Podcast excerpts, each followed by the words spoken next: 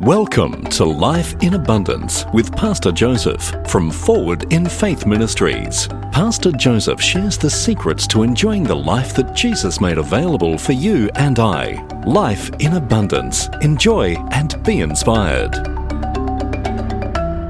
This week we are talking about communication. We are talking about communication.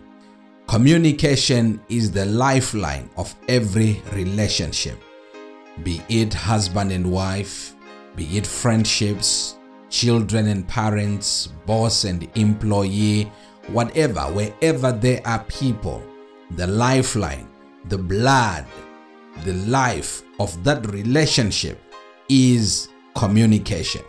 It is important that we all learn to communicate. Let's take our reading for today from the book of Ephesians, chapter 4, verse 29. Ephesians, chapter 4, verse 29. Taking it first from the King James Version. The King James Version, Ephesians 4:29 reads, "Let no corrupt communication proceed out of your mouth, but that which is good to the use of edifying, that it may minister grace to the hearers. Let not corrupt communication proceed out of your mouth, but that which is good to the use of edifying, that it may minister grace to the hearers. Let's take it up again from the Message Bible. The same scripture from the Message. It reads, Watch the way you talk.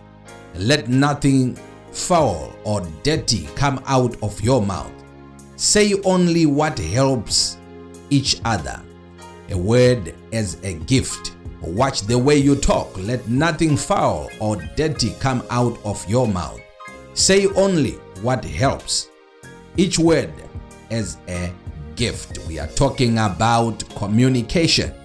And we are being warned from this passage of scripture by Apostle Paul here that we have to watch the way we talk. We have to watch our communication. Our communication must not uh, be comprised of dirty, foul, unwholesome language, but it must be intended to minister grace, to help, or to profit those that hear. We have to understand that it's not all talking that is communication. Many people think that just by talking they are communicating, but it is not so. It's not all talk that is communication. Communication is motivated by the hearer or the recipient or the listener. So when you are communicating, you take note of what you are saying. Will it help? Will it minister?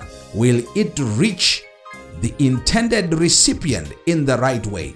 How are they going to hear and respond or understand that which I am saying? It's different from just saying your mind. When you say what you want, it's all motivated by you. I'm saying my peace of mind. I'm saying what I'm thinking. I'm saying what I'm feeling. That's not communication. You are just venting yourself out there. And this is the reason why many a times, especially in relationships, people think they are communicating when they speak their mind out. They don't take note. If the recipient understands the words I'm saying, the gestures or actions that I'm giving out, do they understand them? Communication calls for you to take note of how do they understand, how do they perceive the things I'm saying, the actions I'm portraying, how is it received? So in communication, it's all about the hearer, the recipient, the listener.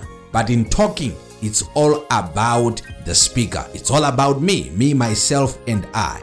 You see, in mere speaking, we speak our mind out, we speak our feelings, regardless of. But in communication, we harness everything else and package it in a way that will minister or will be understood or will be decoded the right way by the person who is listening.